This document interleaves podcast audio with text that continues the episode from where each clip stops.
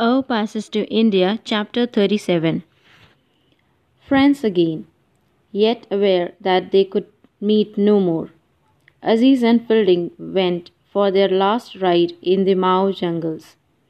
The floods had abated and the Raja was officially dead, so the guest house party were departing next morning, as decorum required.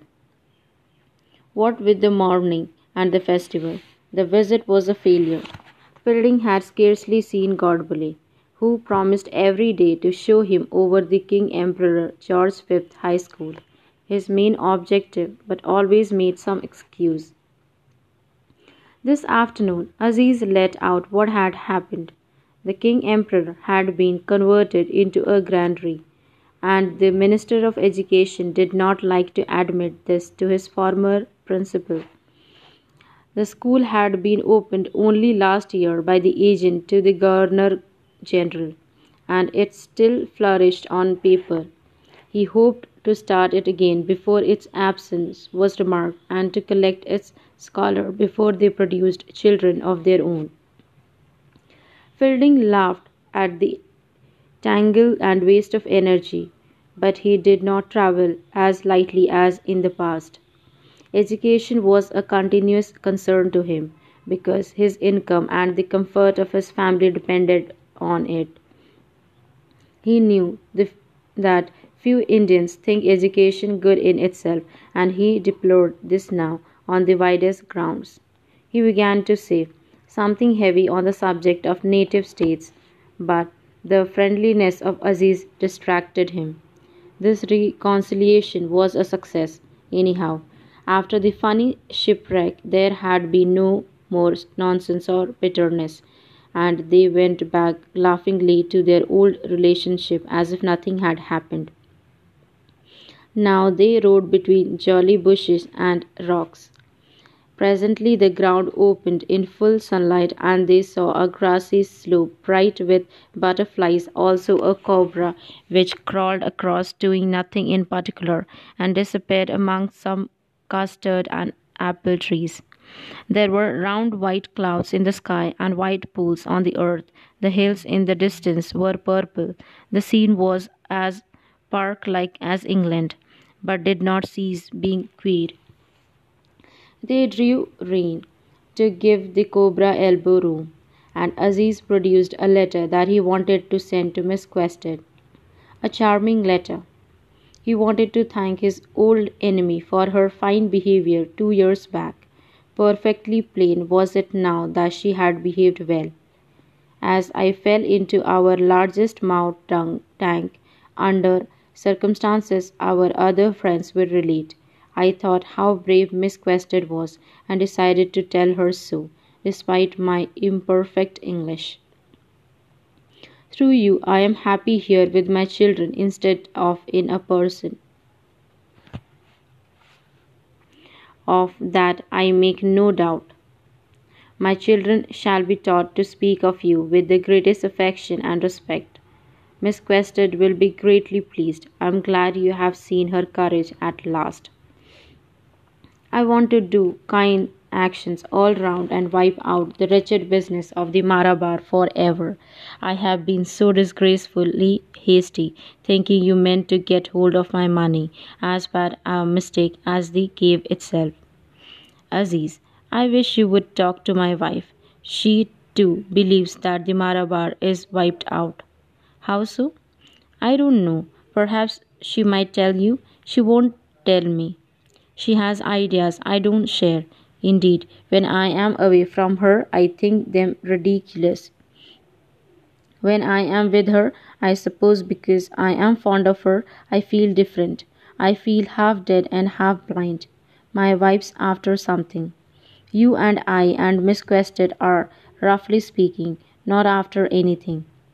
We jog on as decently as we can, you a little in front, and laudable little party, but my wife is not with us. What are you meaning? Is Stella not faithful to you, Cyril? This fills me with great concern. Fielding hesitated. He was not quite happy about his marriage. He was passionate physically again. the final flare up before the clinkers of middle age, and he knew that his wife did not love him as much as he loved her, and he was ashamed of pestering her. But during the visit to Mau, the situation had improved. There seemed a link between them at last.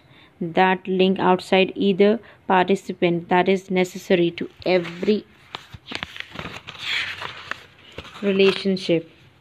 In the language of theology, their union had been blessed. He could assure Aziz that Stella was not only faithful to him, but likely to become more so, and trying to express what was not clear to himself. He added dully that different people had different points of view. If you won't talk about the Marabar to Stella, why won't you talk to Ralph? He is a wise boy, really, and he rides a little behind her, though with her. Tell him also, I have nothing to say to him, but he is indeed a wise boy and has always one Indian friend. I partly love him because he brought me back to you to say goodbye, for this is goodbye, Cyril, though to think about it will spoil our ride and make us sad. No, we won't think about it. He, too, felt that this was their last free intercourse. All the stupid misunderstandings had been cleared up, but socially they had no meeting place. He had thrown in his lot with Anglo Indian by marrying a country woman, and he was acquiring some of its limitations, and already felt surprise at his own past heroism. Would he today defy all his own people for the sake of a stray Indian? Aziz was a memento, a trophy. They were proud of each other, yet they must inevitably part. And anxious to make what he could of this last afternoon, he forced himself to speak intimately about his wife, the person most dear to him. He said, From her point of view, Mau has been a success. It calmed her. Both of them suffer from restlessness. She found something soothing, some solution of her queer troubles here. After a silence, myriads of kisses around them as the earth drew the water in, he continued, Do you know anything about this Krishna business? My dear chap, officially they call it Gokul Ashtami. All the state offices are closed, but how else should it concern you and me? Gokul is the village where Krishna was born. Well, more or less born, for there the same hovering between it and another village as between Bethlehem and Nazareth. What I want to discover is its spiritual side, if it has one.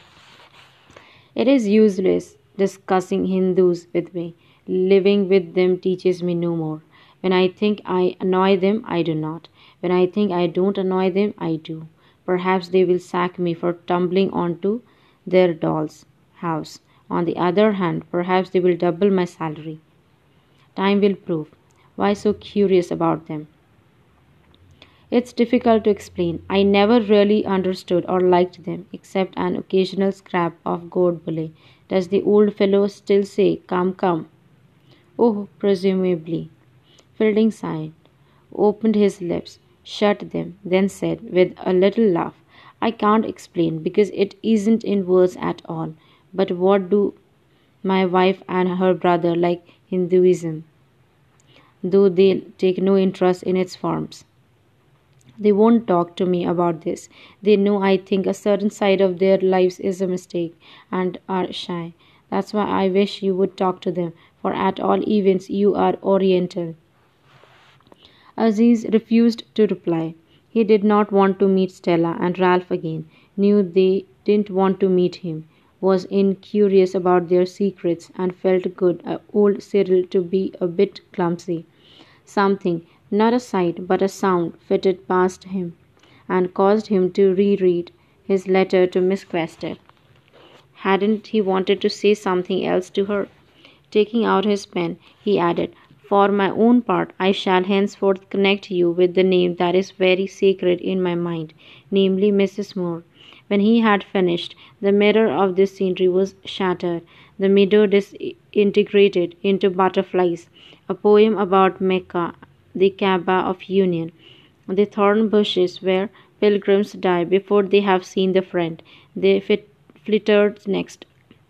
He thought of his wife, and then the whole semi mystic, semi sensuous overturn, so characteristic of a spiritual life, came to end like a landslip and rested in its due place, and he found himself riding in the jungle with his dear Cyril.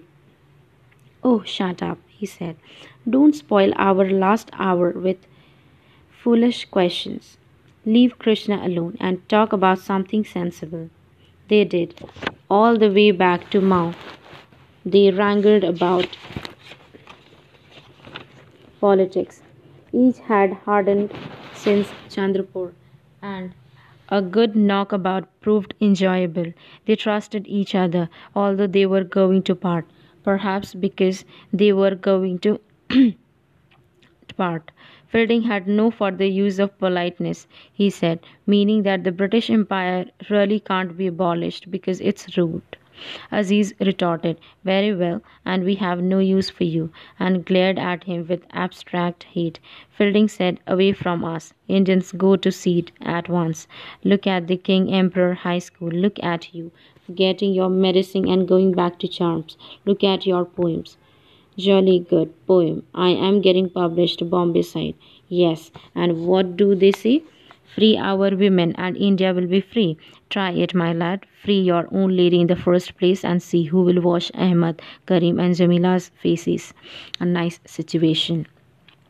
Aziz grew more excited. He rose in his stirrups and pulled at his horse's head in the hope it would rear. Then he should feel in a battle. He cried, Clear out, all you Turtons and Burtons. We wanted to know you ten years back. Now it's too late. If we see you and sit on your committees, it's for political reasons. Don't you make any mistake. His horse did rear. Clear out, clear out, I say. Why are we put to so much suffering? We used to blame you. Now we blame ourselves. We grow wiser. Until England is in difficulties, we keep silent. But in the next European war, aha, aha, then is our time. He paused, and the scenery, though it smiled, fell like a gravestone on any human hope. They cantered past a temple to Hanuman. God so loved the world that he took monkey's flesh upon him, and past a Saivite temple which invited to lust but under the semblance of eternity, its obscenities bearing no relation to those of our flesh and blood.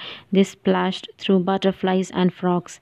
Great trees with leaves like plates rose among the brushwood. The divisions of daily life were returning. The shrine had almost shut. Who do you want instead of the English? The Japanese? jeered Fielding, drawing rein. No, the Afghans, my own ancestors. Oh, your Hindu friends will like that, won't they?